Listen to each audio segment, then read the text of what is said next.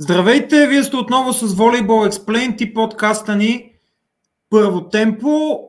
След като ни гостува в епизод 7, Лазар Лазаров, в момента помощник треньор на Нефтохимик Бургас, ни, ни всъщност гостува и в епизод 70. Лазаре, благодаря ти за това, че прие поканата отново да гостуваш в подкаста. И аз благодаря за мен е удоволствие. Този път обаче, за разлика от предишния, въпреки че и в предишния заснегнахме много чисто волейболно-тактически теми, решихме да го направим по-скоро даже нещо като мини, не знам как да го нарека, нещо средно между подкаст и мини семинар. А, и сме заглавили, разбира се, а, както вече са видяли хората, как да се подготвим тактически за следващия матч. Така че няма как първият ми въпрос, разбира се, да не бъде откъде започва подготовката за следващия матч? А, ами, генерално, а, първото нещо, което трябва да, да знае един треньор преди да почне подготовка за какъвто и да е матч, е състоянието на собствения си отбор. А, чисто от гледна точка в какъв период се намира, какви са целите на отбора.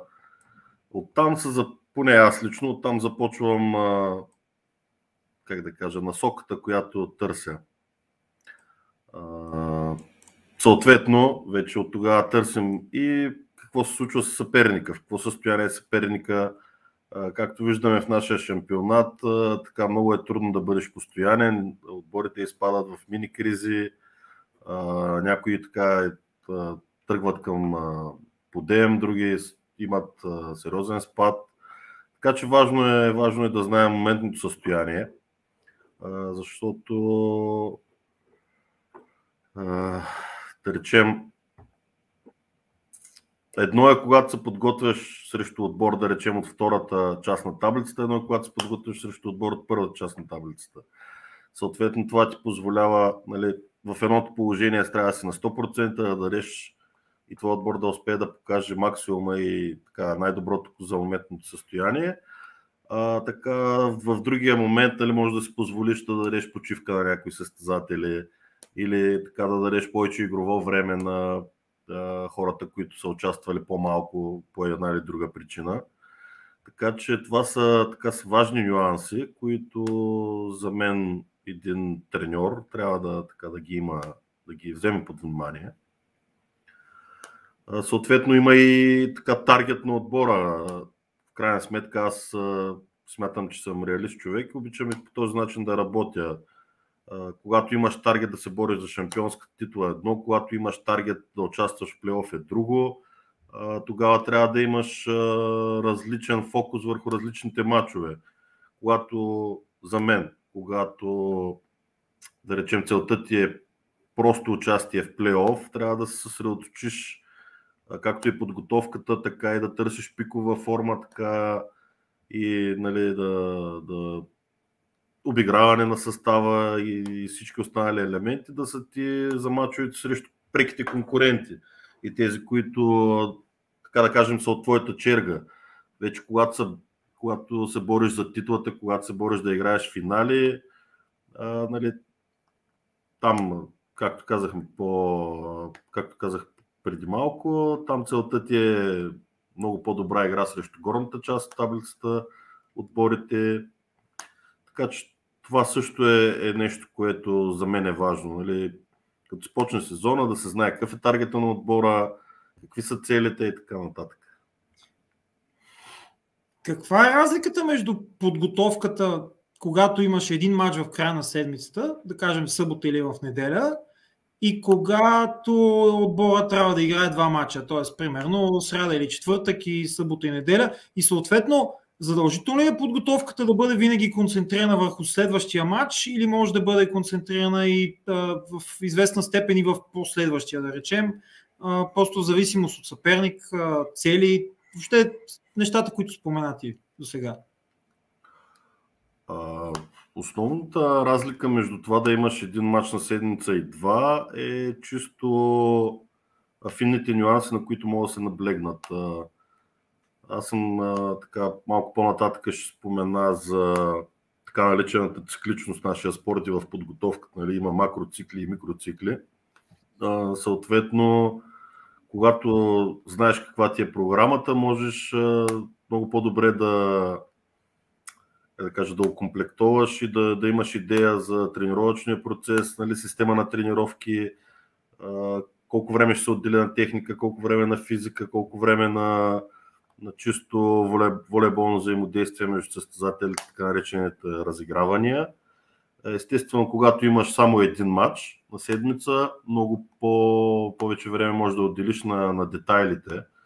Можеш да направиш а, по-голям а, брой тренировки, които са чисто като елементи, дали, отделните елементи, усъвършенстване, било то посрещане, сервис, защита и така нататък. Докато когато има два мача в една седмица, те са по-често са нали, през 3 дни, на 3, 3 дни имаш матч, след, след 2 дни на третия пак играеш матч. А, така че в, в такава серия там е по-важно да се държи игровия ритъм. По-малко време остава да се обърне на, на тези по-финните детайли. Трудно е да направиш специфична тренировка за техника в посрещане, когато след ден и половина имаш матч. Нали? Там е по-добре. За мен е по-добре да се търси, как да кажа, да се поддържа игровия ритъм на състезателите в такъв къс период от време.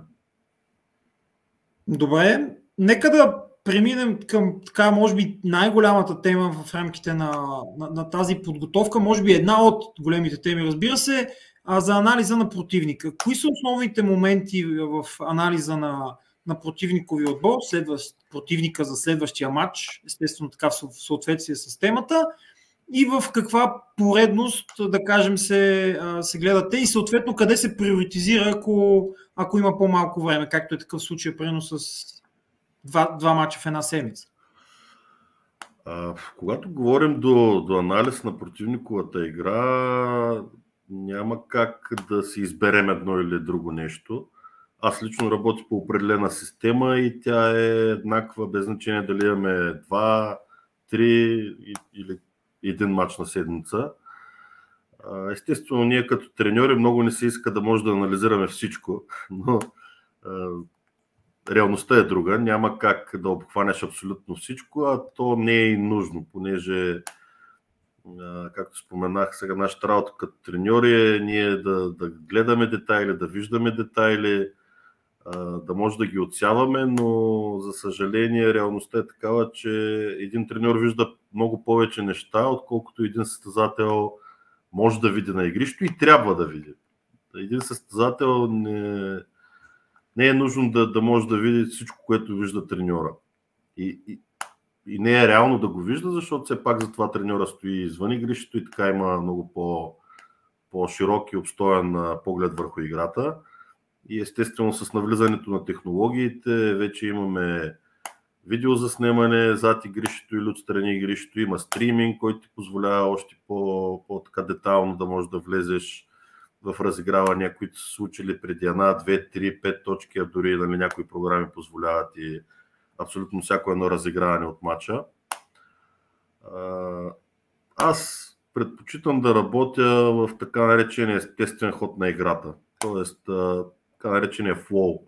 Най-генерално казано, разделям подготовката си за един противник на, на два компонента. Първият компонент, който изследвам, е техния сервис, тяхната система на блоки защита и тяхната контратака. Това ми е първия компонент, защото при естествения ход на играта това следва. Когато биеш сервис, друг отбор посреща ти организираш блоки защита. След това, ако си имаш позитивно докосване на блок или на защита, организираш контратака.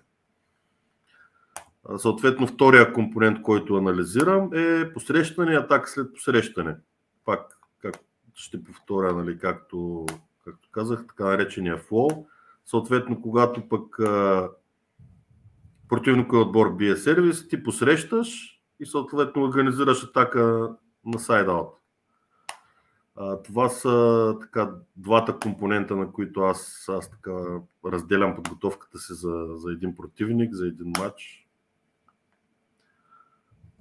Ако искаш, може да влезем в детайли на всеки един компонент, долу-горе да, да нахвърлим какви са идеите, които, които се търсят. Да, ами ако искаш да започнем директно по елементи, ти оставям всъщност възможността да, да започнеш по начина по който ти го правиш, т.е. откъдето ти започваш в рамките на един анализ и, и вече да действаме а, така по елементите един по един. По един. Супер. А, значи, започвам с сервиза на противниковия отбор. А, сервиза е, така да се каже, единствения индивидуален елемент в нашата игра. За всеки друг елемент ти си зависим, било то от съперника, било то от съотборници, но сервиза е единствен елемент, в който а, ти си топката, няма, няма никой друг. Така че, съответно, всеки състезател има определени характеристики, определени силни страни. А, оттам започвам първото нещо, разглеждам дали един състезател бие силов сервис или тактически флот сервис. А, това е важно за съответно за нашата постройка в, в посрещане. След това нещо, което аз обичам да гледам, защото така в опита ми е показал, че има доста голямо не само моя опит, а и световния волейбол, така наречения домакински фактор. Винаги проверявам чисто цифрово, като цифрово изражение, как се представя отбора на сервис в собствената си зала и когато е гост. Доста често нали, така, наблюдаваме, че има разлика в, в нивата на, на изпълнение на сервис.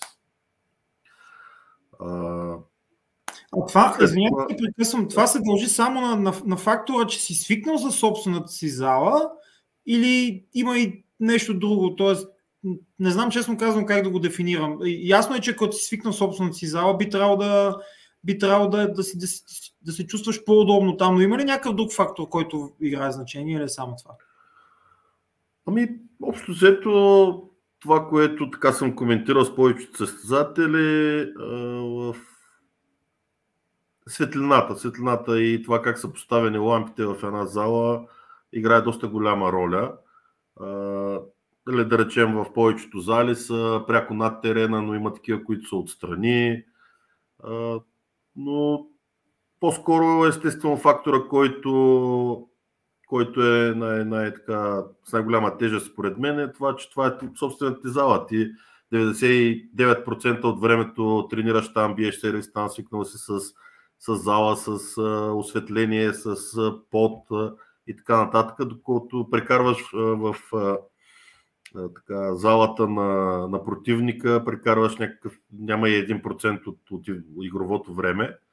Така че нормално е до някаква степен да има зависимост, но според мен това е до, до индивидуалност, т.е. индивидуално майсторство на сервис. Виждаме, че има дори в българското първенство състезатели и изпълнители, които и в тяхната зала, и в, като гости изпълняват доста стабилен и, и така силов и концентриран сервис, докато има така голяма част, което е нормално за млади състезатели, да изпитват така проблеми, когато, когато отидат в чужда зала. Да, и все пак, нека да уточним, в голяма степен силовия сервис с отскок зависи много повече от залата поради различни фактори. Място за засилка.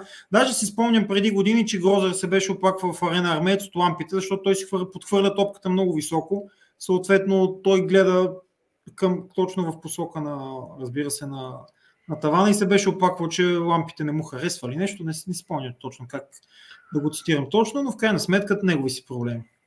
Абсолютно, да. След като приключа с, така, с анализирането на сервиза, съответно минавам в следващия компонент блок защита.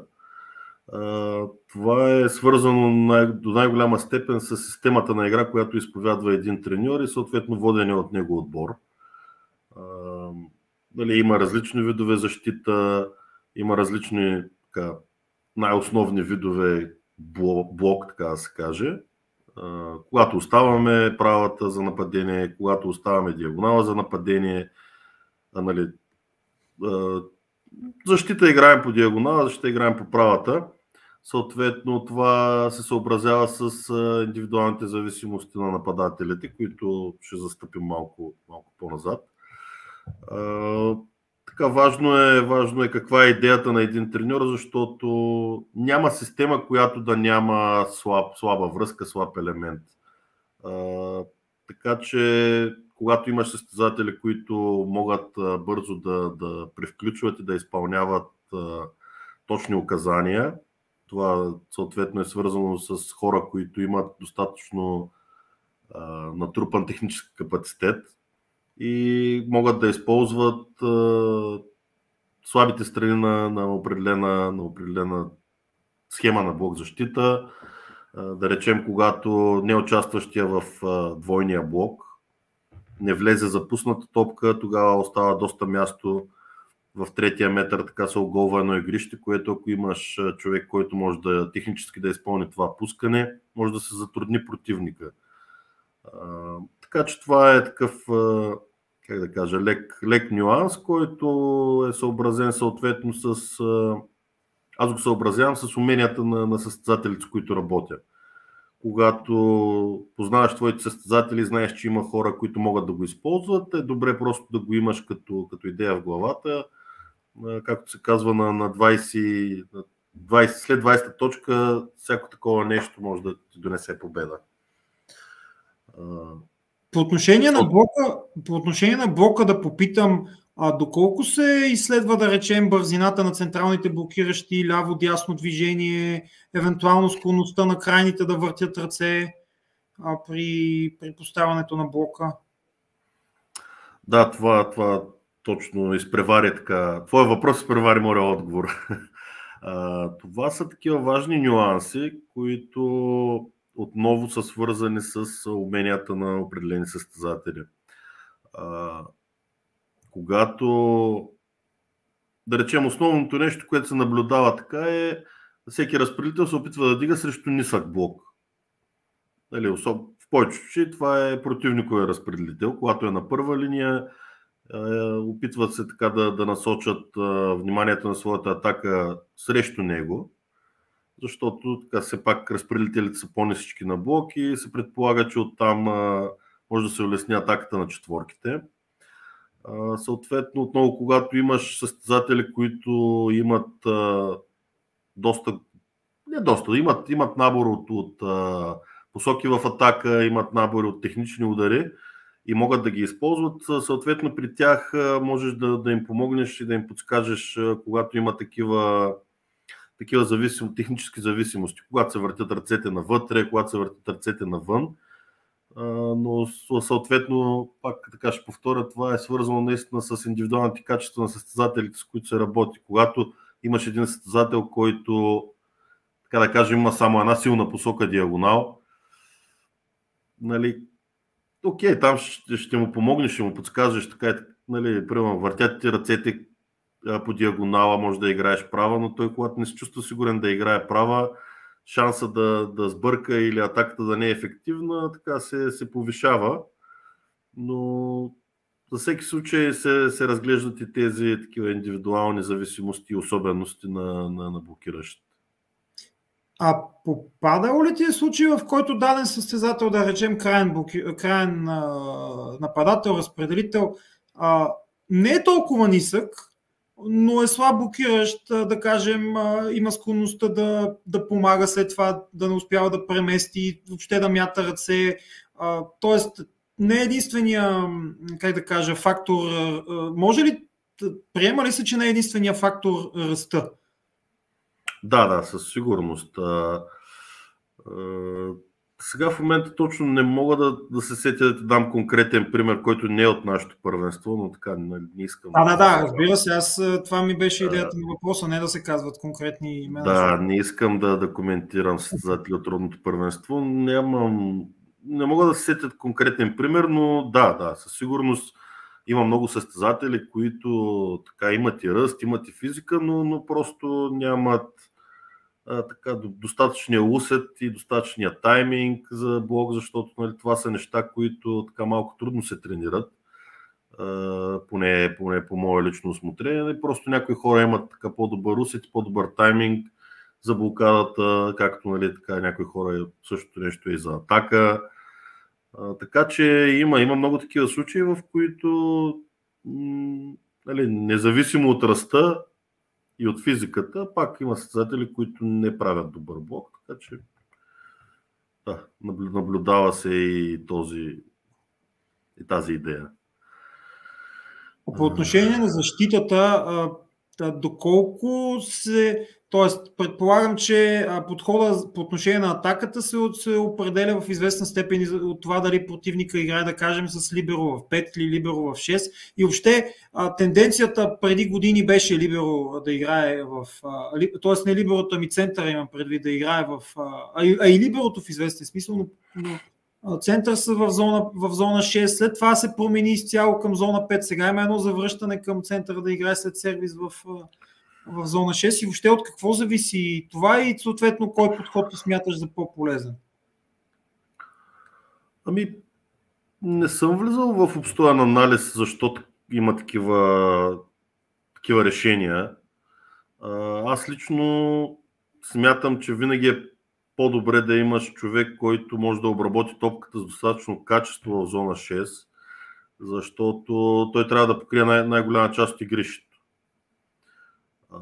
Да, съгласен съм, че Либерото е такъв, такъв състезател, но той е вътре в игрището, когато зона 6 е в игрището. За мен е по-добре да има състезател посрещач в зона 6, който може да, да, така, да играе защита и след това да е активен участник в а, разиграването, т.е. да се включва така пайп и така нататък, отколкото да застане в зона 5 и да имаме, да имаме само само една защита от зона 6. Така изолираме, изолираме една идея в атака и оставаме с по-малко ситуации. Дори топката да се спаси перфектно, да имаш три варианта за атака, център, нападател първа линия и диагонал първа или втора линия. Винаги е по-добре да имаш четвърта опция. Това, това обогатява, обогатява твоята атака, прави отбора ти още по-непредвидим, така че аз лично предпочитам зона 6 да играе т.е. зона 6. Посрещача втора линия да играе защита в зона 6. Предполагам, повечето колеги, така, които прибягват до тези тактически приеми, са може би заради техническите умения на, на определен състезател. Гадая в момента и, и така размишлявам на. Аз ще се опитам да изиграя един адвокат на другата теза и по-скоро не адвоката ми опит да, да внесем и така другата. Понеже съм говорил, мисля, че с, с не си спомням честно казвам с кой пък и сега няма, не е толкова важно, но двата аргумента, които си спомням така, че се споделят, единия беше, че, че особено когато играе, т.е. става въпрос нали, най-вече за когато става въпрос за нали, центъра, когато изпълнява начален удар, съответно четворката да играе в, в зона 5, защото в такъв случай, ако има диагонал, който атакува по правата, по-лесно да се извади топката. Макар че, окей, това е само една ротация.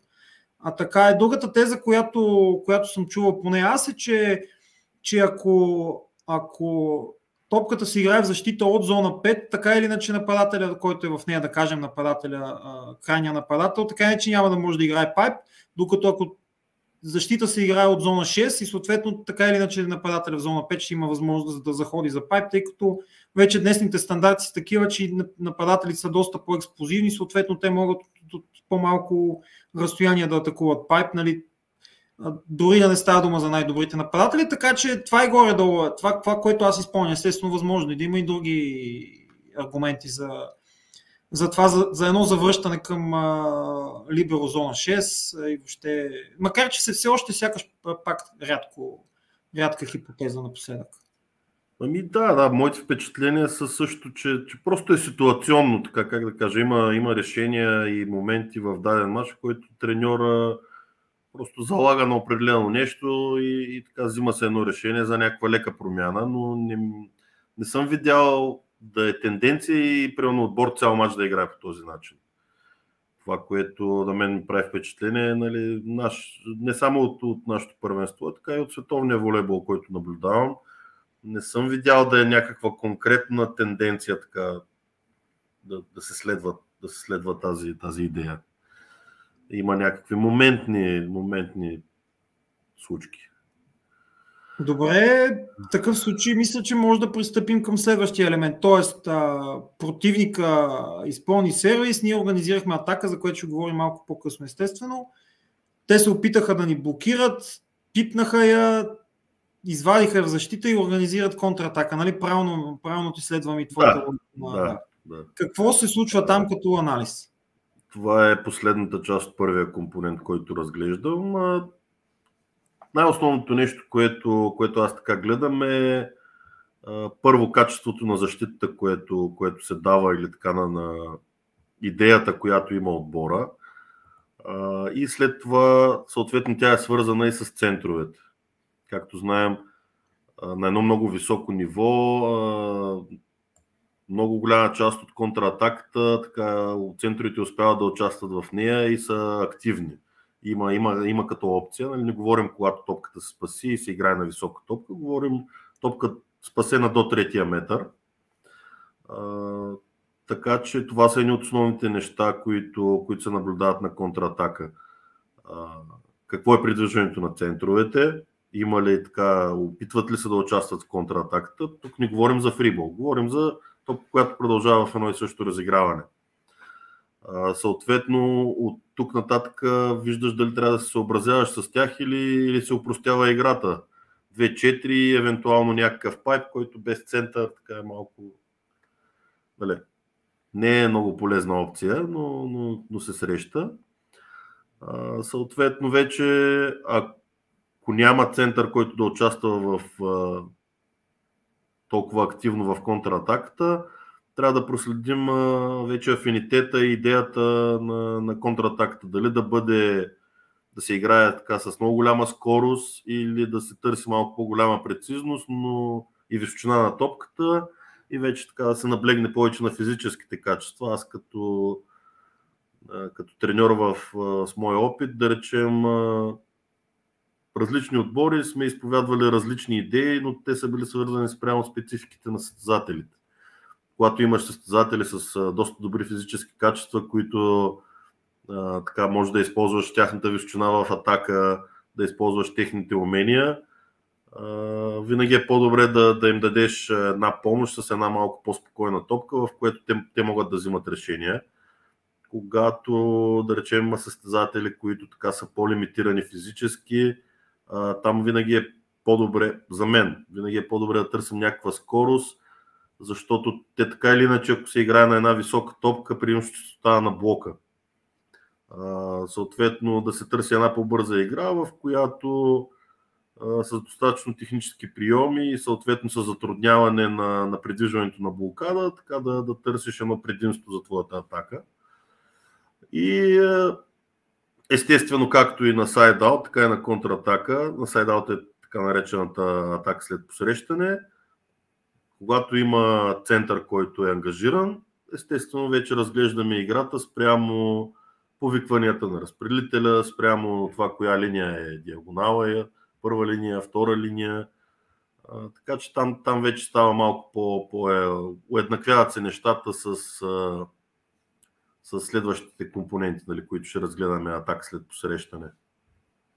Добре, а, един конкретен пример се опитвам така да за да стане още по-ясно. В идеална ситуация, разбира се, защото ти вече каза, може да е различно повикването, начина по който центъра захожда към, към разпределителя. Но в една идеална ситуация, да кажем, а, колко процента, да речем, може да се. Тоест, ще започна от начало. Да речем, че в контратака се играе 10% с централния нали, когато топката е извадена така, че въобще да може да си играе централни, очевидно. Защото ако тя е на прено 6 метър, нали, очевидно някак да се играе с централни. А, до колко процента така може да се рискува и да си кажем, забравяме, че има център, рискуваме и, а, и се опитваме да, да блокираме противника, да кажем в края. Има ли някакво приблизително или, или, или пак е твърде, твърде ситуационно? Естествено, така, аз мисля, че малко по, по като напредне разговора ще, ще засегнем така, по-конкретно чисто дистрибуционните решения, които се взимат, но естествено статистическите програми, с които работим вече така ни дават при една коректно внесена информация, ни дават доста чисти индикатори Съответно, когато имаш ситуация, да речем, която е около 30% и надолу, да речем, дигната топка в центъра при контратака, тогава това е нещо, което не е нужно да, да се съсредоточаваш върху него. Там търсим така наречената реакция. нали, когато гледаме волейболни матчове и доста често се случва на контратак се дигне в центъра и той напада почти без блокада. Това са моменти, в които противниковия отбор е заложил, че тази опция се случва прекалено рядко и там ще се опитат да реагират, само да, да пипнат позитивно на блок или да изкарат защита. Тогава се съсредоточават вниманието върху по-голямата част от така наречената дистрибуция, която нали, евентуално тогава минава по края на мрежата. Така че, нали, има, ако хората се чуят да те защо не скачат, просто така, така сме разчели информацията, която идва при нас и браво на противнико е разпределител, защото е успял да, да разчупи стереотипа, от който играе. Добре, мисля, че...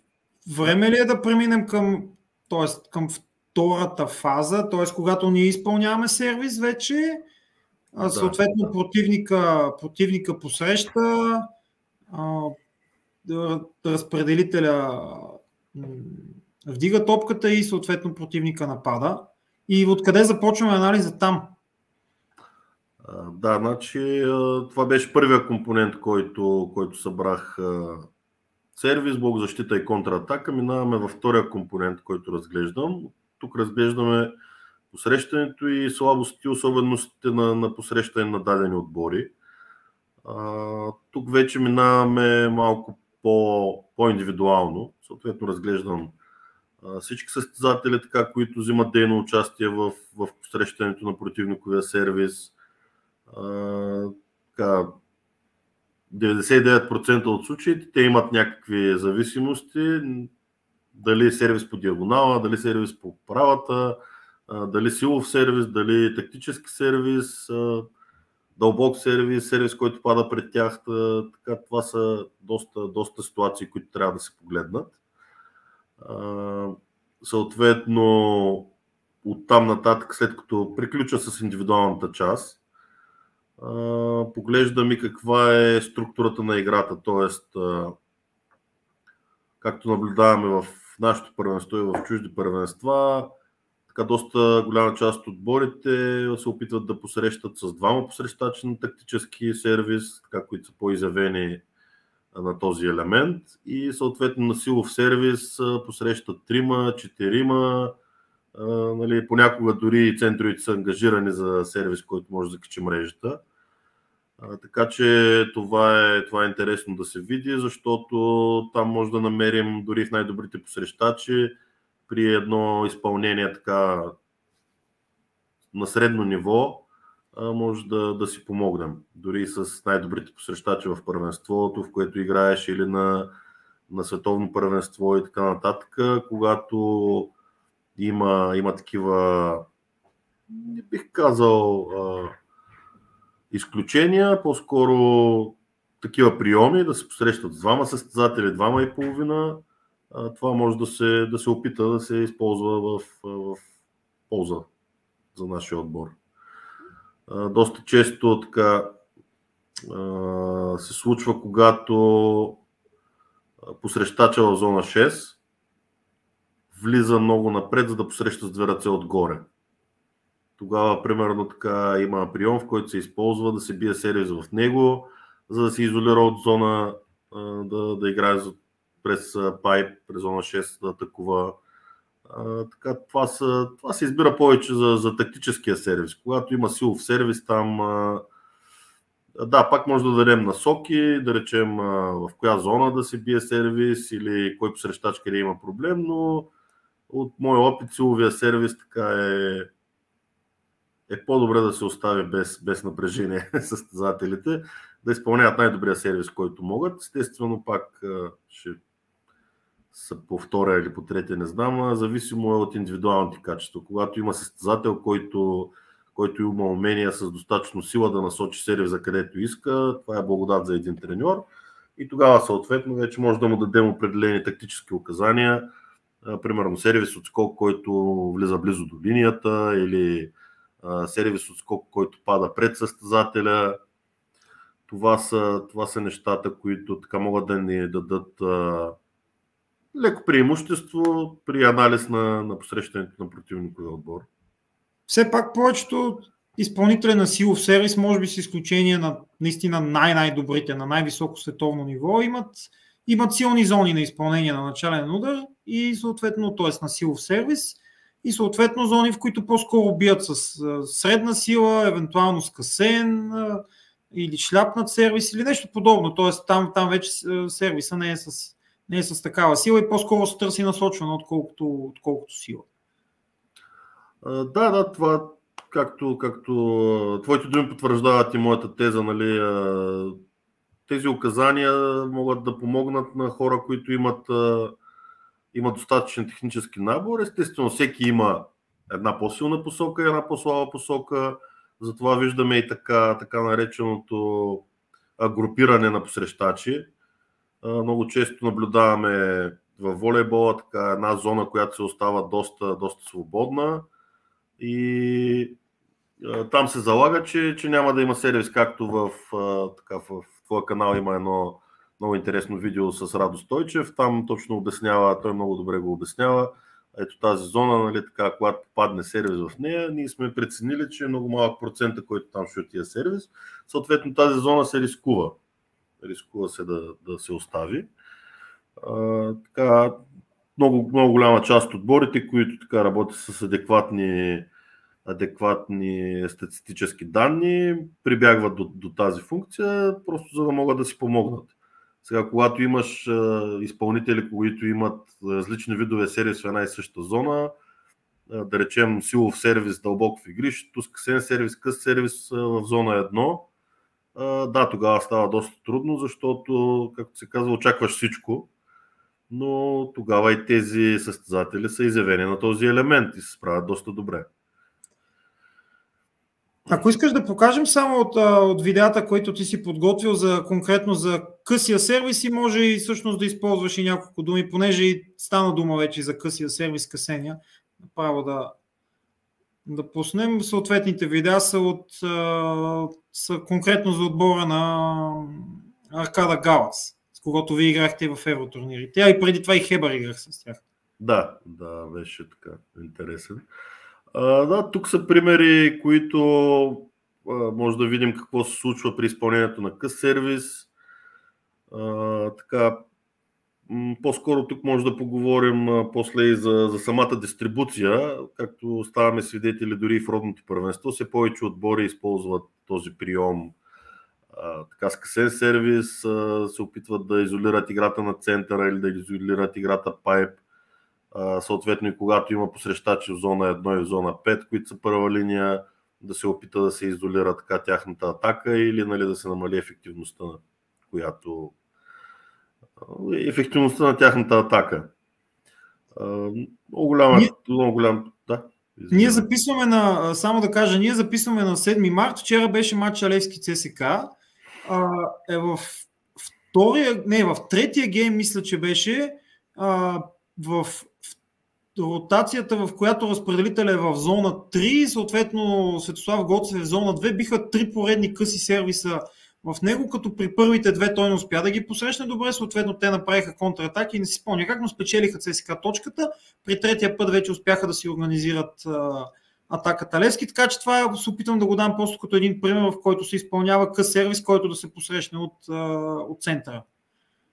Да, да, имам, се, имаме доста примери. Да. А, така че това е, това е такъв прием, който, който се използва и е, когато можеш да го изпълняваш добре, спомага за, за улесняване на, на играта срещу противниковия сайдаут. И м- може да минем на, на последния така, доста по-обширен елемент от анализа. Това е атаката след посрещане. Тук отново, както, както в посрещането и както ще засегнем и за контратаката, се прави анализ индивидуално на всеки един нападател.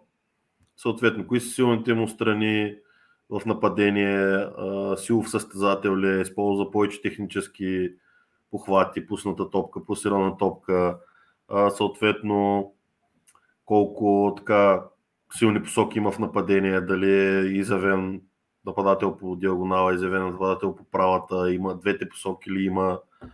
Оттам вече съответно знаем как да построим а, нашата схема на блок защита спрямо този състезател, къде може да рискуваме, а, къде така той не се чувства сигурен или няма достатъчно ефективност в атака, да речем по правата.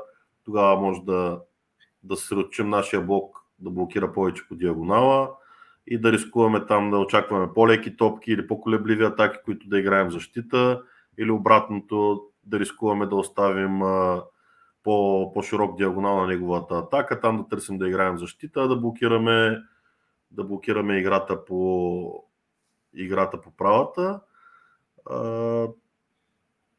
Не бих се съсредоточил в момента на, на изследването на този елемент, защото той е много обширен и както споменах по-рано, така ние като треньори виждаме много неща, много зависимости, които за съжаление не са практически използваеми. Или има хора, които когато излядат извън игрището, нападат определена посока, когато останат вътре в игрището. Говоря чисто като засилка за нападение.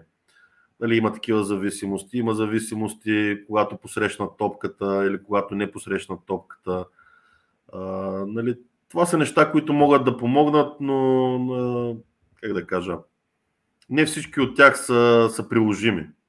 Да речем, нали, приложимо е да, да кажеш на един състезател, когато номер 5 от противника е отбора на първа линия и посреща топката малко му вдигат или напада само диагонал, но е по-трудно да кажеш на един състезател, когато номер 5 се засили извън игрището, напада диагонал, нали, в крайна сметка по-трудно се успява да се наблюдава толкова много, много неща от среща.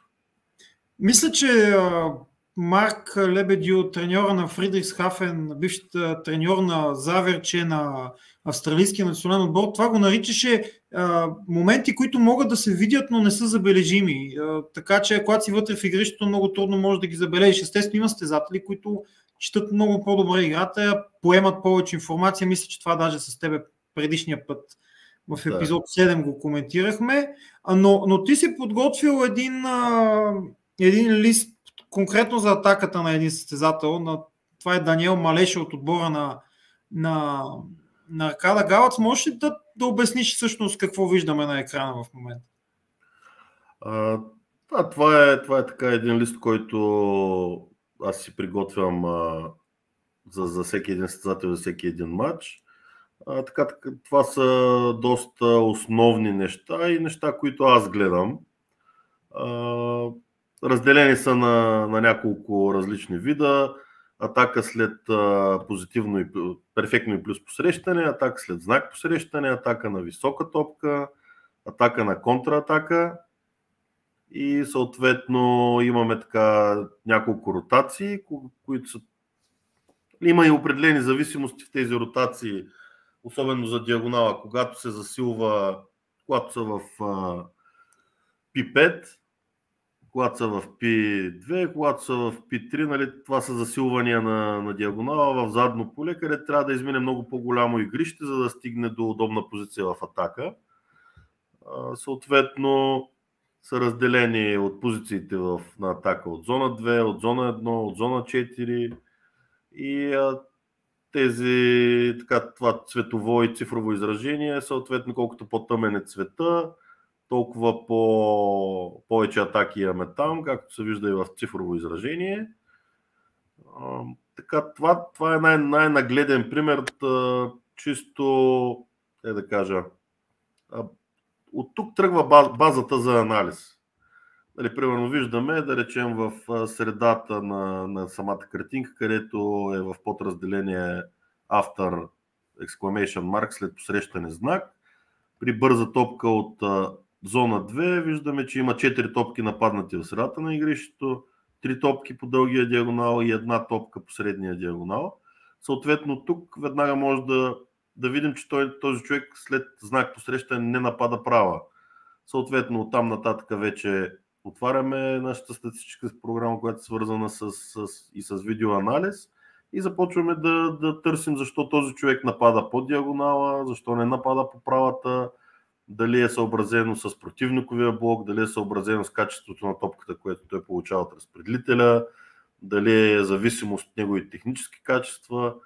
Съответно, това, това ми дава някаква база на, на по-обстоен анализ, който мога, мога да направя и, и така аз обичам да работя с неща, които ме да се задавам въпроси, нали, както, както споменах. Ето, защо този човек не напада права?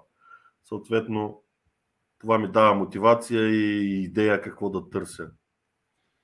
Даже ако може да обобщим, при него общо заето това, което така през това, което виждаме е в зона 4 атакува повече диагонал, в, в, на бърза топка в, в, в, в едно и в две играе а, диагонал, на висока топка играе права пак от едно и от две. Горе-долу. Да. Най- най-упростено. Естествено, вече си има своите нюанси по а, в зависимост от, а, от посрещането, от а, евентуално дали става дума за предплами за контратака и така нататък. Да, е, това, това са така, как да кажа, много.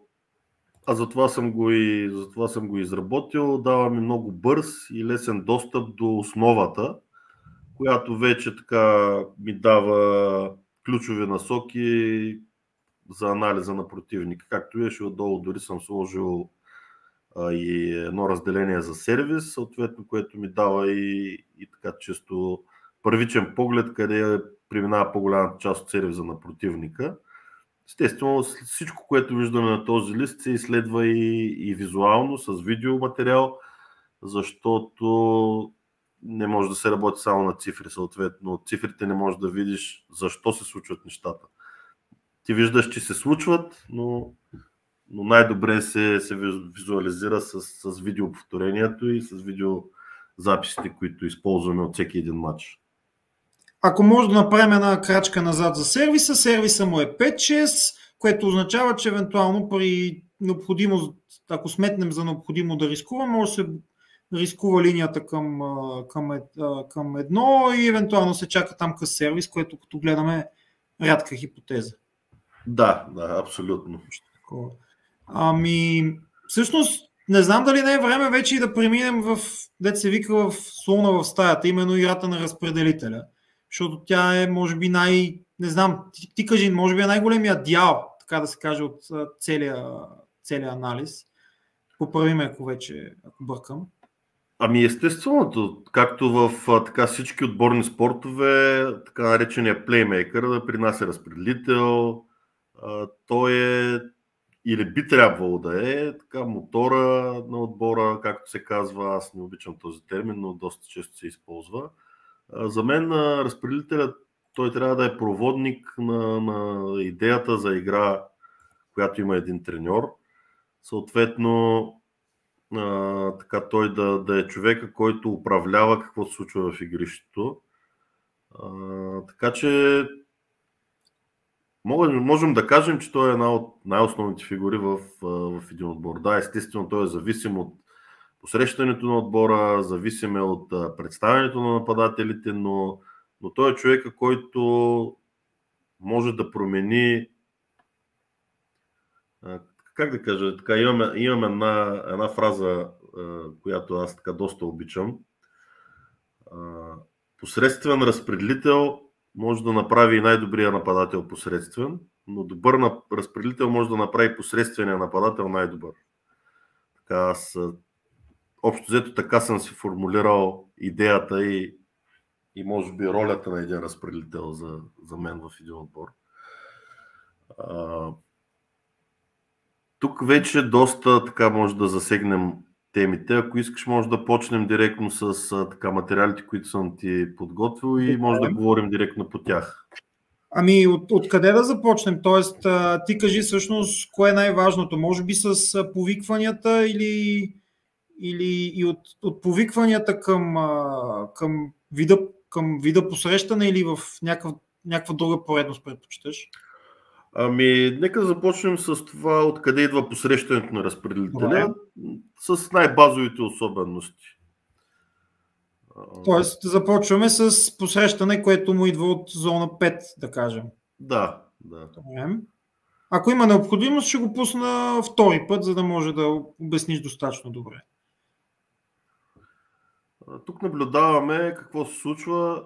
Дали, така, това е една малка извадка, опитал съм да събера около 5-6 акции. Какво се случва, когато разпределителя получава топката, посрещната от човека на първа линия в зона 5? А, така, виждаме три акции, които се случиха до сега. Няма нито една топка вдигната на човека в зона 4, който посреща самата топка. Виждаме какво се случва. Топката идва от зона 5. До сега мисля, че имаме изиграни 100% от акциите в центъра. Съответно, виждате как и, и играта тук на противниковия отбор, мисля, че са Хебър, просто съм без чула, не обръщат внимание толкова на човека в зона 4, да, след като посрещне топката. Една. Виждаме. Да. Тази беше първата. Да, може би това ще е втора, не. Ако искаш, може да покажем и, и листа, за да могат да го видят и хората. Така, Най-примерно. Така, да, General, нали така? Или не? А, след, не, другия, другия, другия, да. Ето, ето другия. този лист. Ето тук а, можем да погледнем първите три реда, където е R а, двойно плюс и плюс зона 1, R двойно плюс плюс зона 6 и зона 5. Съответно, тук може да видим цифровото изражение, най-базово, което се случва. Когато идва топката от определено място в игрището, какво се случва? И виждаме, че когато топката идва от зона 5 и е добре посрещната, най-малкият процент, като изключим пайпи пусната топка, е на зона 4. Съответно, както видяхме и на видеото,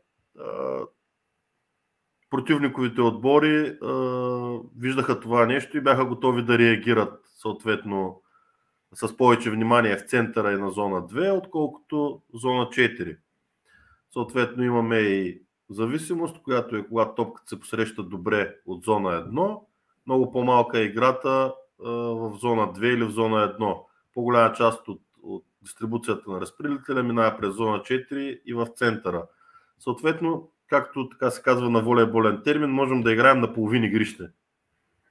Насочваме вниманието си към едната половина на игрището и вече се опитваме да реагираме при топки, които са извън системата за този разпределител, там да докоснем позитивно и, и ги залагаме, че, че те ще са по-малкия брой. Съответно, нали, имаме видеа, които са как като се посреща от зона 6 и от зона 1. Ако смяташ, че е необходимо, може да покажем по-скоро от зона 1. Там има повечето разпределители имат някакви зависимости. Ако не, може да продължим. Да. Ето го от зона 1. Да, нека да погледнем какво се случва. Тук играе по-малко назад. Да, Тоест, тук играе по-малко с диагонал. Зона 2 или зона 1. Да. Съответно, ето, да, това даже е нашия отбор. Как реагирахме добре срещу игра срещу центъра.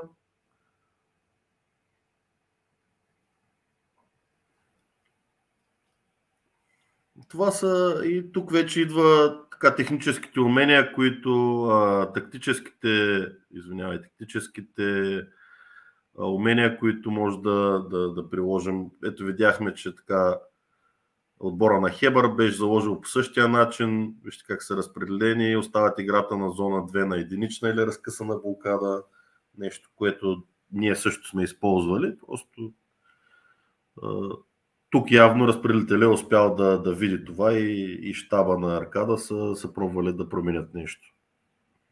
То всъщност това е най-голямото майсторство, разпределителите, които могат да си променят играта, т.е. способни са да, да обърнат и да правят противоположното на това, което правят по принцип. Всъщност, даже. Да, да, абсолютно.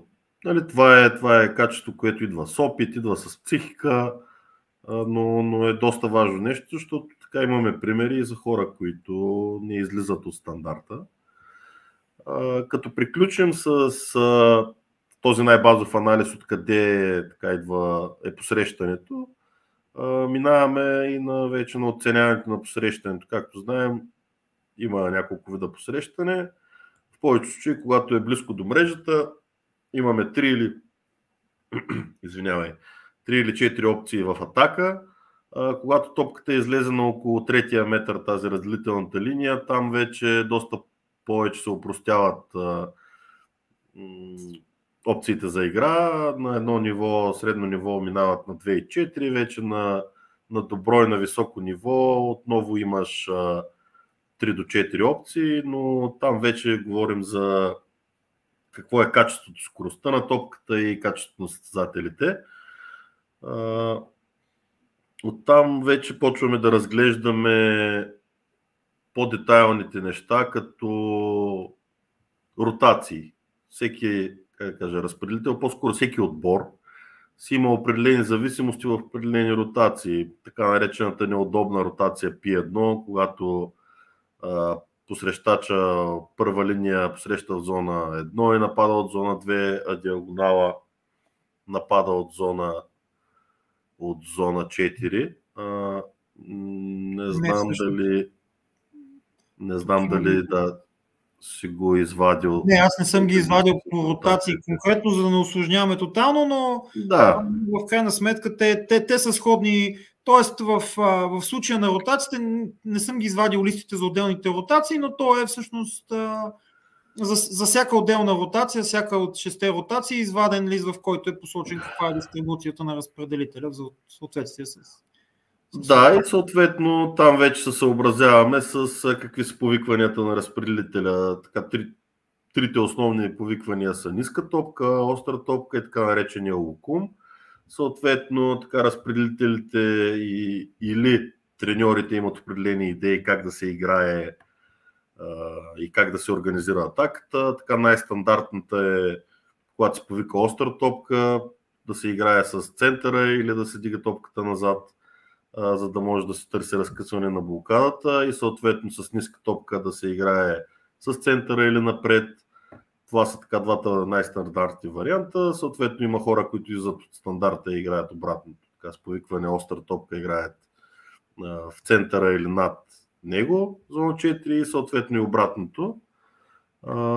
След като проследим и като анализираме тези, тези така особености, построяваме в определени ротации, в определени моменти от матча. Това е много важно да, така да го отбележим, защото има хора, които изповядват идеята, че във всеки един момент трябва да се играе една опция в волейбола.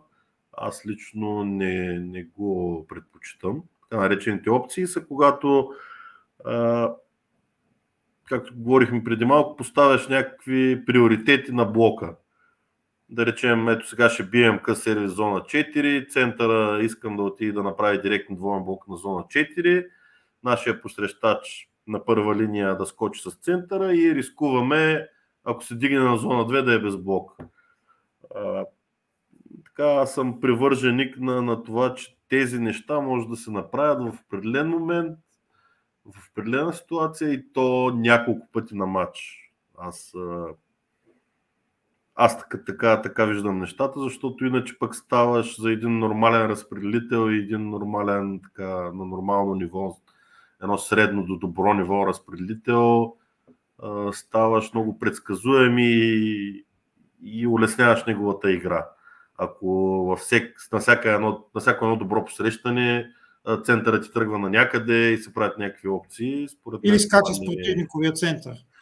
Да, или най- най-баналното, при добро посрещане винаги да скача центъра. Нали, аз, аз не съм привърженик на, на този тип идеи, на този тип игра, а както виждаме в модерния волейбол, не може да си го позволиш. Нали, така има има моменти, в които скоростта на играта не го позволява, как да кажа, особено при игра в центъра, ако не се направи опция да скочи с противниковия център, шансът да го хванеш е много малък. А, но пък за това наблюдаваме и, поне лично за мен, много така високо или много вдигане на левела на сервис на много високо ниво. Виждаме мисля, че беше матча Пиаченца Перуджа. Мисля, че беше за, за Купта на Италия. Uh, видяхме какво ниво успяха да бият Перуджа сервис и какво ниво биха сервис uh, изпълнителите на, на Пиаченца. И матча приключи доста бързо, като мисля, че им щупи рекорда от 30 и колко матча.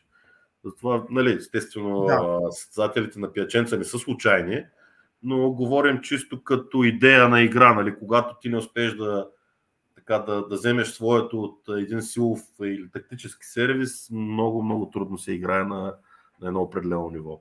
Те пияченца, между другото, не са добър пример за пример за анализ, тъй като с Симон, който прави по 20 точки средно на, за 3 гейма, с център, който въобще с 20 точки, той е по-скоро изключение от правилото, че това не би трябвало да се случва, но в крайна сметка той затова е, може би, най-добрият център в момента в света. Той затова е Симон.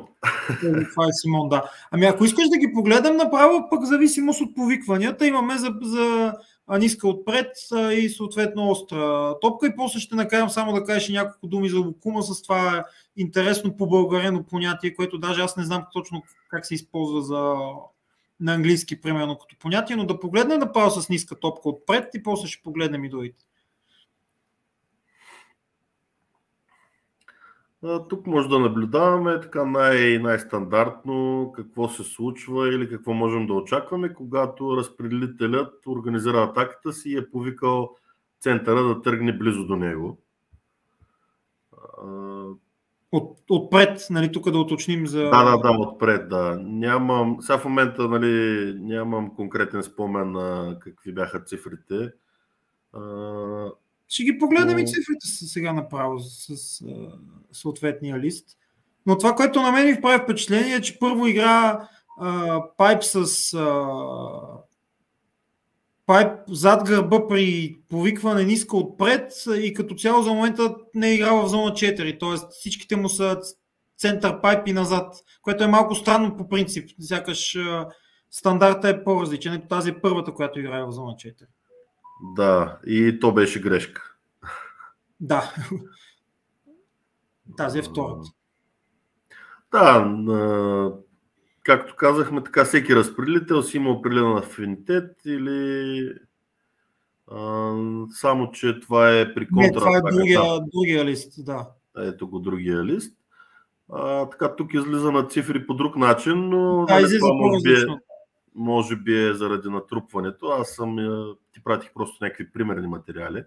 Да, да, да. Очевидно, очевидно играе по-малко назад. 11%. Така едно да уточним сега за, да. за хората, които все пак не са чак толкова навътре. 11% назад, 39% център, 39% в а, а, зона 4. 4. Така, че, така че явно извадката нали, в случая не е представителна, но не е била това целта в, в случая. Да, и съответно може да видим с така нареченото К7, К7, остра топка, че играе много повече назад. Дано този Виж, не съм се образил, но трябваше да го, да го приготвя спрямо хартията, които ти правих. Дано да не се изложим. Но тук наблюдаваме какво се случва при така нареченото повикване остра топка. Стандарта, както казах по-рано, е да се повиква остра топка, да се играе ето с центъра или, или на, с диагонала първа или втора линия, както видяхме и по-рано. А това според теб опция ли беше, където мисля, че Ники Николов го хвана на...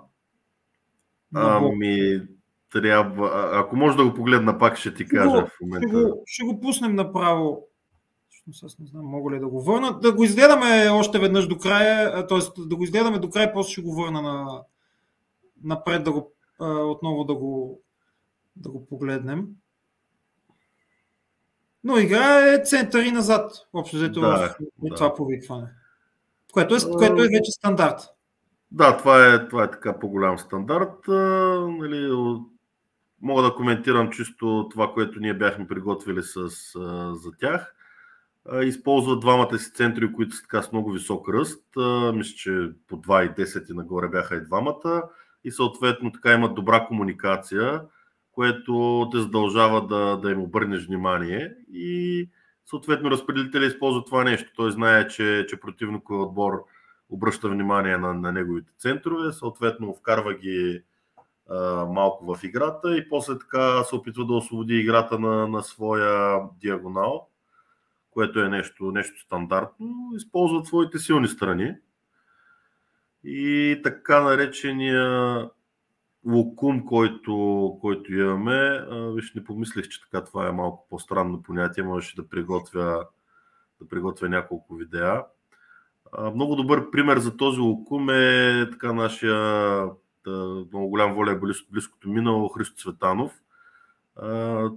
Това е топка, която е между остра и ниска и така той отива близо до разпределителя и скача на страни от него, опитвайки се да избяга от блокадата. Това е нещо, което в момента може би под негова, така, под негова идея състезателя на, на Лески София Лазар Бучков изпълнява доста добре. Абсолютно по идентичен начин, както Христо Цветанов успяваше да, да играе тази, тази топка. Има така още няколко, няколко състезатели в България, така, които умеят да играят тази топка. Тодор Костов, Иван Латунов. И тя е доста, доста интересен прием, защото ако успяваш да го правиш по правилния начин с правилното темпо, почти винаги оставаш без блокада. Но, но не, не е толкова, толкова често срещано заради така, изискването за, за много добър тайминг но иначе е много приятен и интересен прием. Само да се, само да се върнем към това, за, за да го уточним все пак. То беше сравнително, мисля, че в началото. За директния блок, който мисля, че Ники Николов е, да, да, е сега... който го направи. Ники Николов беше, да. Сега пак назад. Първата е назад. Любопитно е, че играе и, и пайп, според данните, 11% пайп, което е доста като цяло, особено пък за, пък за повикване на остра. Мисля, че е това беше ситуацията. Ами да, то, да, може да се нарече, че това е един вид опция. Нали, не е класическата опция Ники Николов да скочи заедно с скока на, на центъра, но това е остра топка и така той беше там. Мисля, че имаха като идея да обръщат вниманието. Виждаме и Виктор Йосифов, че така остана и отбърна едно внимание на центъра и съответно след дигането реагира. Мисля, нали, коментирам чисто лаически в момента, понеже не съм запознат каква идея са имали Хебър, но от това, което виждам, мисля, че са имали така идея да обръщат внимание на, на тази игра в центъра. Добре. А, да, това го, това го разгледахме. Можем да продължим директно. Всъщност те ги има и тук, когато посрещането е преместено съответно към, към 2 и към 2, зона 4. Нека да започнем с зона 2.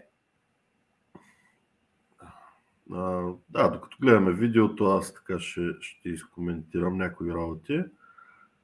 А, някои състояния. Определено това е друг момент, в който така се, се отличават особености при, при вдигането на разпределителя. А, когато топката е преместена към зона 2 или към зона 4, а, наблюдават се така две основни характеристики, така наречената игра на близо или игра на далеч. Тоест, когато топката е преместена към зона 2, дали играем център и съответно с зона 2 или зона 1, или както виждаме случая, разпределителя се опитва да играе на дългата страна, да, да дигне топката на зона 4.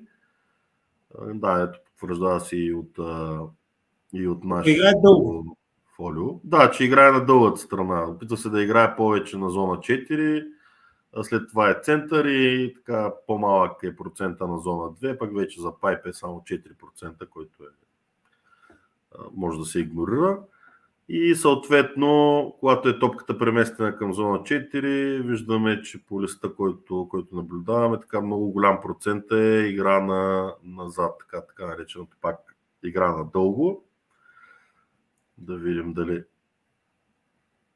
ще не се потвърди. Имаме така доста добро пускане от разпределителя. Игра в центъра. Но това са двата основни, основни компонента, които така се наблюдават при, при разпределителите. Съответно, от моя опит, то е доста така свързано с техническите умения. Има състезатели, които не се чувстват технически добре и така изпитват а, по-скоро от психическа гледна точка някакви затруднения в вдигането на дългата страна, защото там шанса да си непрецизен е доста по-голям. И съответно така по-младите разпределители и хората, които са с по-малко опит, много често започват, така да речем, в кариерата си да играят на така нареченото близо, защото е по-лесно и се чувстват по-сигурни да вдигнат топката на близката страна, отколкото да изпълнят технически по-трудния прием да дигнат топката на, на дългата страна.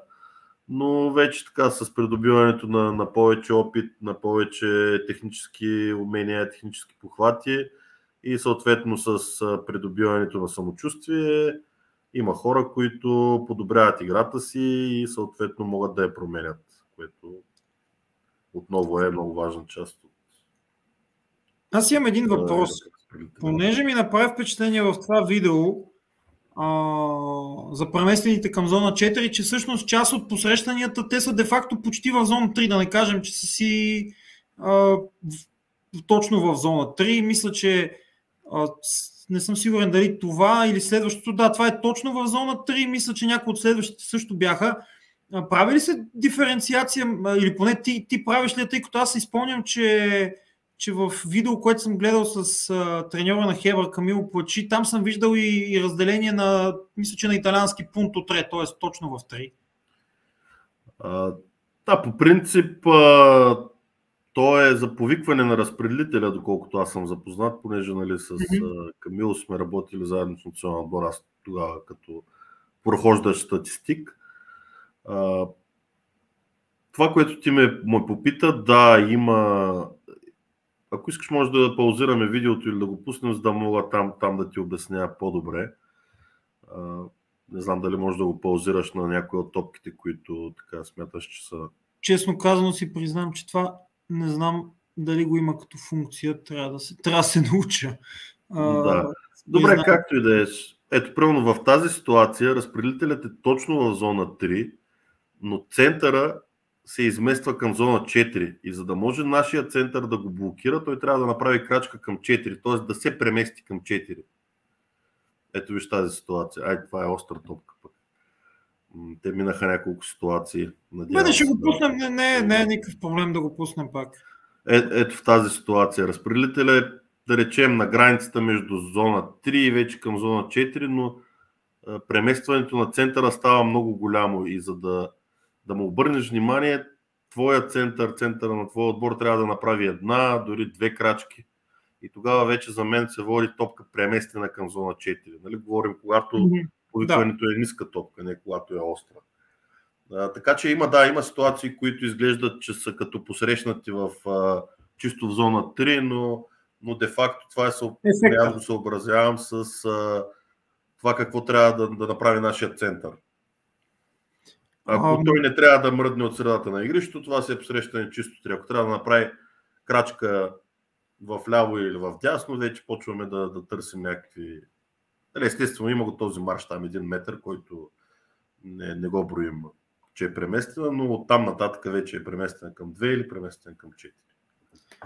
Аз честно казвам, не си спомням дали предния път не те питах за това, но, но понеже все пак и темата на разговор е, е тактическата подготовка, каква е необходимата, т.е. не каква е необходимата, защото това е относително и субективно, но а, за теб каква е необходимата представителна извадка от мачове, за да се, за да се каже, че а, тя ще бъде относима за този разпределител и този отбор като цяло?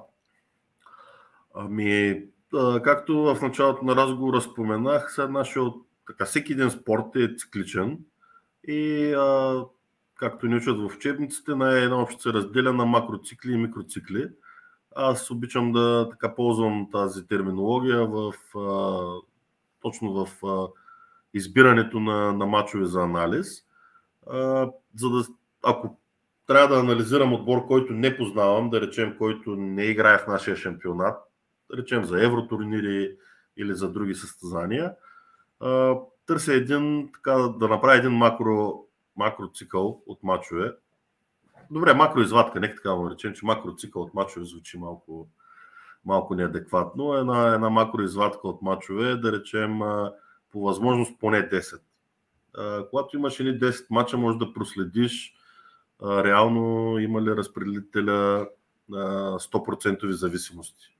Защото по-малко от 10 мача там вече нали,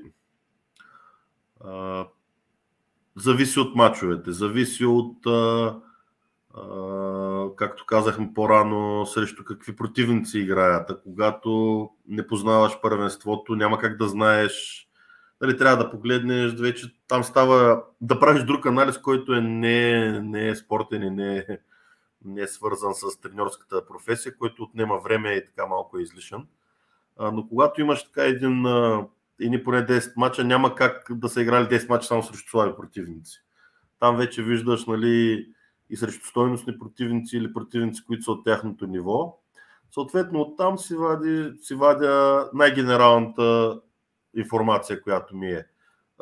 Изпълняват добър сервис, посрещат добре или посрещат зле, нали, имат много добри нападатели като проценти или така по-средно ниво, имат много добър блок или по-средно ниво. Използвам тези, така, тази макроизвадка за най-генералната информация. Съответно, вече когато имам работа с отбори, които познавам, или примерно трябва да подготвя отбор, който е от нашето първенство, така има, използвам една, една микроизвадка, един микроцикъл от мачове използвам, които са минимум 5. Значи, за по-малко от 5 мача аз лично не, не смятам, че информацията, която можеш да вземеш е адекватна. Да, тя може да ти помогне с нещо, примерно в началото на сезона, когато имаш само контролни срещи, приятелски срещи, а, има отбори, които не играят повече от 5 контролни срещи. Съответно, там е много по-трудно да извадиш адекватна информация и шанса това, което си подготвил да не се получи на матча е голяма. Така че една извадка по-малко от 5, от 5 мача, аз смятам, че, че това е минимума. Това е минимума, който, който можеш да, да работиш. Съответно, нали, може да си избереш не 5 последователни мача, а 5 мача, които са срещу адекватни съперници. Така че не е задължително да са 5 поредни мача или, или 10 поредни мача. Въпросът е да са с, срещу адекватни, адекватни съперници, съответно отбора да е притиснат да даде най-доброто от себе си и да използва силните си страни, с които ти можеш да видиш и, и да се опиташ да, да, да противодействаш. Това са общо взето двете, двата минимума. Естествено, статистическата работа и статистическата програма, както и в предното видео, което направихме заедно, споменах. Това е теорията на, на големите цифри. Колкото повече информация имаш, толкова по-вярна е тя. Ако можем да имаме 100 мача, прекрасно, но пак за детайлна обработка информация, и информация от 100 мача нали, е несъстоятелна. Но между, между 5 и 10 мача е така доста добро количество информация. Естествено, ако играете ни същи хора. Ако имаш отбор, в националните отбори, както се случва в Лига на нациите и така нататък, съответно за един специален, специфичен отбор може да ти трябват и 20 мача, защото има много ротации. Но това са така по, по-тясно и профилирани случаи, които се случват по-рядко и то на, на ниво национални отбори. Какви различни интерпретации може да има на едни и същи данни? Тоест, дам ти, се опитам да дам пример, за да уточня така въпроса. Има един отбор, който да речем а, има един много изявен нападател, диагонал. А, сега, дали ще бъде Немир в Халкбанк, дали ще бъде а, не знам, Пауло Егоно, Изабел Хак, щях да им смена отборите, че те вече нали, се размениха, дали да. ще бъде Яна Бошкович и така нататък. Имаме един, имаме един изявен нападател, който поема общо взето половината, ако не и повече от половината топки. Какви различни интерпретации на, на едни и същи данни може да имаме в такъв случай? Ами, а, и, а и в други, нали, аз го дам като пример за, за ситуация. Те може да бъде и друга да. ситуация. Мисля, че конкретно примера, който даде, не, не е много удачен в тази ситуация, защото като ти дигат 70% от топките на отбора, те ти ги дигат. Там няма интерпретация. Просто знаеш, че този човек ще напада. А, но а, колкото треньори има на света, толкова различни интерпретации има едно нещо. А, нали, всеки има различна идея, различна философия, различно виждане, различно усещане за волейбола. А, това е и за мен едно богатство, което нашата статистическа програма, с които повечето треньори работим, позволява ти да, как да кажа, да, да манипулираш данните по начин, по който ти искаш да ги виждаш. Нали, да речем, ако един и същи скаут файл, който ползваме, т.е. файла с данните внесени в него, аз с така наречените настройки на моята програма мога да виждам едно нещо, колега, да речем, от, айде, от Белгия, примерно, може да вижда съвсем друго нещо. И пример ще ти дам с, да речем, сервис. Има треньори, които броят когато противника посрещне твоя сервис контра, т.е. биеш сервис и дойде фрибол в твоето игрище директно след посрещането, като а, позитивно действие за сервис, което е. Но има треньори, които казват, не, позитивното, серви, позитивното действие на сервис е само аз. Съответно, когато имаш различия във вижданията на треньорите, кое действие е позитивно и кое е негативно, тогава имаш и различия в цифровото изражение на ефективността. Както знаем, така вече и с годините и българския зрител, надявам се така да се е обогатил, има много голяма разлика между успеваемост и ефективност. Едното е, да не го обяснявам, нали, едното е процента от успешни акции, а другото е ефективността от всички акции. Съответно, процента, когато... т.е. успешните минус, да го, да го кажем все пак, успешните минус грешките от всички в проценти изразено. Да, да, така нареченото, тя си е, на времето научиха в училище, формулата за КПД, коефициент на полезно действие. Да. А, съответно, това нещо може да се манипулира и да речем, ако за аз гледам сервис от един и същи матч, през моята програма аз гледам сервиза и да речем, моят отбор има 40% ефективност. Ако колегата от срещния от Белгия пратя този матч, при него може да излезе, че има 20% ефективност. Така че всяка, всички данни, както казах, могат да бъдат въведени в програмата по начин, по който ти разбираш волейбола. Съответно, това ти позволява нали, ти да интерпретираш данните по начин, по който ти ги разбираш, така отговарят на твоята философия, съответно, така мога да се вкара една нишка на, на индивидуалност, но е важно, как да кажа, да. Важно е, за мен е важно отбора да разбира, да разбира какво искаш ти. Тоест, когато му се каже имаме ниска ефективност на сервис, той да разбира какво значи ниска ефективност на сервис. Аз поне предпочитам така да, да, да работи с такава терминология и предпочитам и състезателите да я използват и да я разбират, понеже така има, има моменти и мачове, в които нали, а, трябва да търсиш повишаване на ефективността на твоя сервис, без това да значи, че трябва да направиш 10 аса.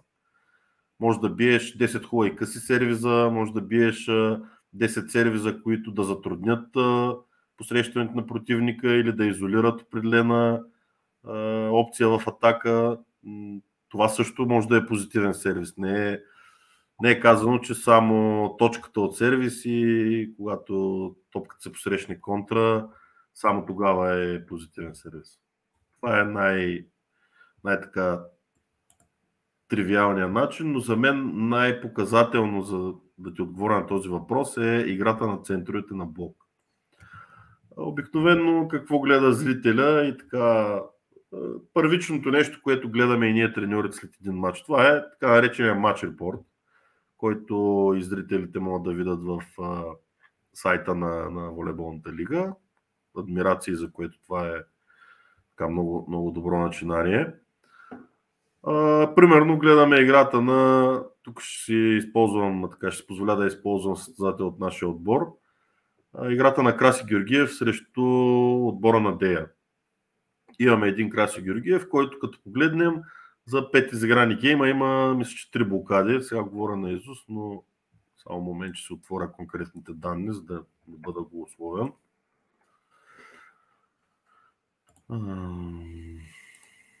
Да, аз ще се опитам направо да, да погледна, за най-малкото дори за да, за да следя т.е. И, и, и това, което това, което гледаш, ето Дея, нефтохимик Дея, Краси Георгиев има, опа, Краси Георгиев има три блокади, да. Да, това е... 56% успеваемост и ефективност едновременно в атака, да. Да, аз ще коментирам сега в момента само ситуациите за блок, просто много добър пример са точно за това как може да се интерпретира нещо или как а, едно цифрово изражение не е, не е само по себе си.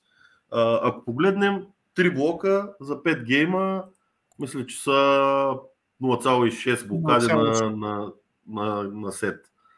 Което в един момент, като погледнеш, нищо не е. Нали? Той няма и една блокада на, на, на гейм.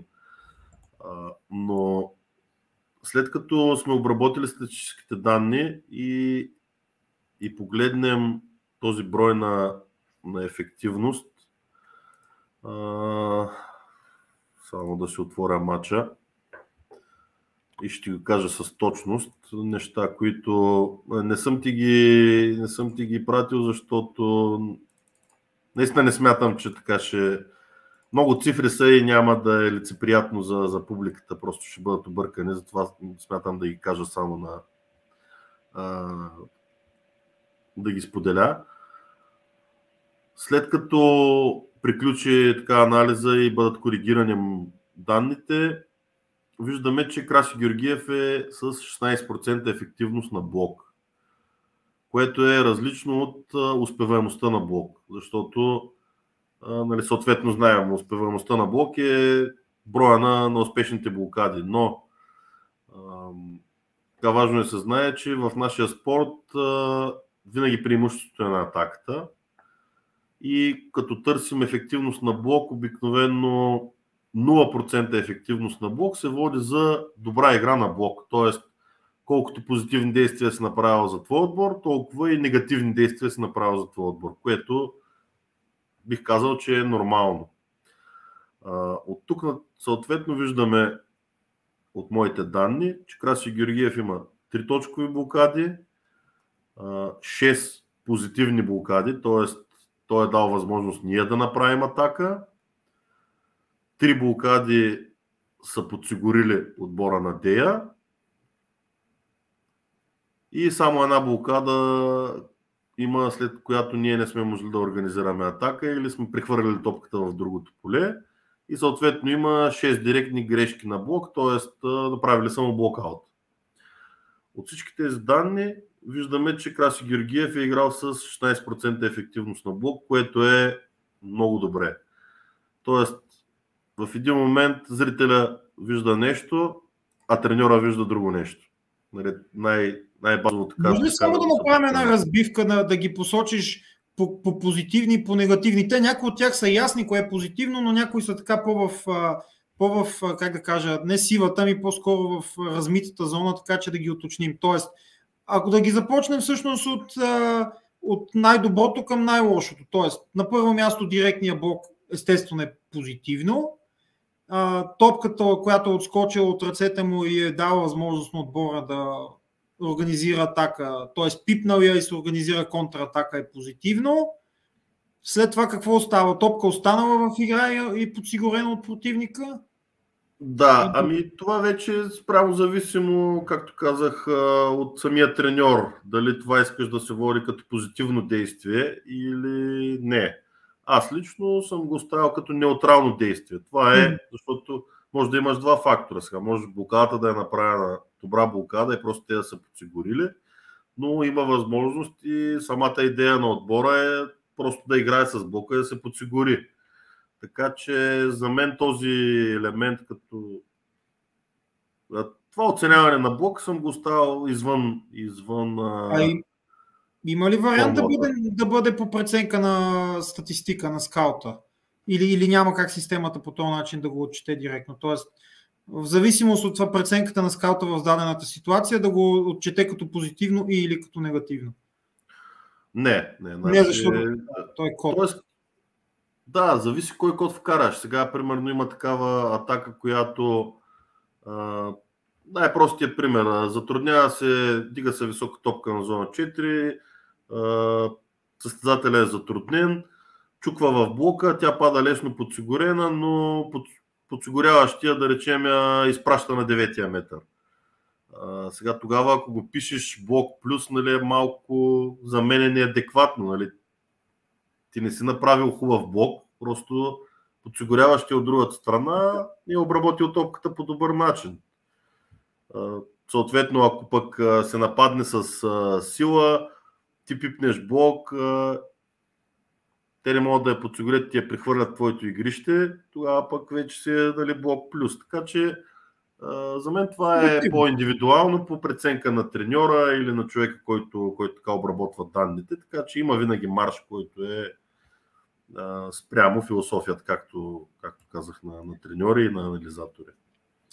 Добре, и последната тема, която ми се иска да разгледаме, а, защото до сега говорихме се за анализа на противника. Последната тема, която ми се иска да разгледаме е, е използването на анализа но вече за промяна на нашата си игра и евентуално да предогадим някои ходове, които противника има възоснова пък на техния анализ, който те са направили на нас. Ами да, при... Страшно ясен. Да, аз, аз лично те, те разбрах какво искаш да кажеш. А, когато искаш да работиш на едно добро ниво и така а, искаш да се развива самите състезатели, за мен е важно те да наблюдават своята игра. А, така аз работя по, по, по начин, по който след на няколко мача, на наши мача, така правя видеоанализ, както ти пратих на теб така няколко пробни видеа. По същия начин пращам видеа на състезателите с абсолютно всички техни акции. Съответно, това, това води до добра комуникация това, примерно, можех ли да го направя по-добре дадената ситуация. Сядаме и гледаме. Тук какво можеше да направя, тук постъпих по определен начин заради определена ситуация. Така разбираш идеите на твоите състезатели, философията на твоите състезатели, имате по-добра комуникация, съответно те могат да се погледнат и отстрани. Едно е, нали, когато си вътре в игрището и така чисто триизмерно виждаш, виж какво се случва през, през твоя поглед, така наречен тия first person нали, view. И друго е, когато можеш да се погледнеш отстрани. И, и когато има, има тази възможност да седнеш и да, да коментираш с а, треньора, помощник треньора и така нататък, които, както е нормално, имат една и съща идея, а, за мен това помага на, на състезателите да израстват, когато се наблюдават, когато виждат какво се случва отстрани, защото когато си на игрището, така нали, имам скромен опит и като състезател, едно е вътре и когато ти го правиш, когато имаш контрола, когато си под някаква емоция и друго е когато можеш да видиш отстрани как изглежда това, което си направил. Съответно, това е чисто като индивидуално, което така работим за подобряване на нашата игра и нашата идея. Съответно, много е важна работа с разпределителите. С тях също така следим нашата игра, следим какво сме правили, обсъждаме го, защото нали, съответно знаем какво другите отбори ще видят от това, което ние сме играли, така да се каже. Съответно коментираме нещата, защо се случва така, ако нали, има ситуации, които не сме и коментирали преди това и излизат като някакво наслагване, или ако сме имали определен план за игра и по една или друга причина не сме го спазили, каква е причината, защото съответно има моменти, в които, да речем, трябва да играем с повикване остра топка, да играем над острата топка, защото там е по-слаб блока, централния блокиращ реагира по-зле, но човека, който напада там, е изпаднал в така наречената дупка. Примерно една-две, след една-две грешки, след една-две топки, които са блокирани след негова атака. Нали, има моменти, в които да, трябва да играеш това и тактически е правилно, но като ефективност в дадения момент няма да ти донесе успех. Така че това също, също така, как да кажа, може да го разберем от комуникацията с състезателите. Нали? Както се казва, нали, сядаш с разпределителя и му кажеш, абе тук нали, трябваше да играем остра над острата и той ти казва, да, ама този състезател ми сбърка три топки преди това подред, нали, реших да му дам почивка или да го освободя малко от атака, за да може да, да се оттърси психически. Така, а, както казва Джовани Гойдети, тренерската работа е до една степен а, да се учиш от състезателите. Така, от опитни състезатели, от които можеш да вземеш нещо, е хубаво да ги чуеш, защото треньорите така имаме тенденция да, да, да се вглъбяваме и да, да мислим, че знаем всичко, но, но много е важно комуникацията с състезателите и това, което те могат да ти дадат. Също е важна роля. Благодаря ти много. Вече над час и половина. Мисля, че е много полезен. А, така, аз направо си го наричам семинар, защото то, ние минахме страшно много теми. Ти разказа много подробности, които съм убеден, че от една страна на, на любителите биха могли да помогнат, които се интересуват така в повече подробности, за да разберат играта, каквато и винаги е била целта и на канала, разбира се. И от друга страна и на, и на твои колеги, по-млади, по, с по-опитни, няма значение, защото в крайна сметка това е безценно знание. За мен ли, на мен лично ми беше много интересно и се надявам, че, че е било полезно и на зрителите. И пак ти благодаря естествено за това, че го направихме. Ако естествено сещаш още за нещо, което така би могло да споделиш интересно, ако не, да се вика, винаги може да направим и допълнително, може да измислим някаква друга, вече по-различна тема, може да е даже по-конкретна, с повече подробности и така нататък. Да, благодаря отново за поканата. Радвам се, че така пред а, твоята аудитория можем да, да обсъждаме свободно а, нашата любима игра. Смятам, че това, което правиш е доста, доста ползотворно, наистина не само за, за любителите, а и така засягаме от време на време а, теми, които са малко по-профилирани.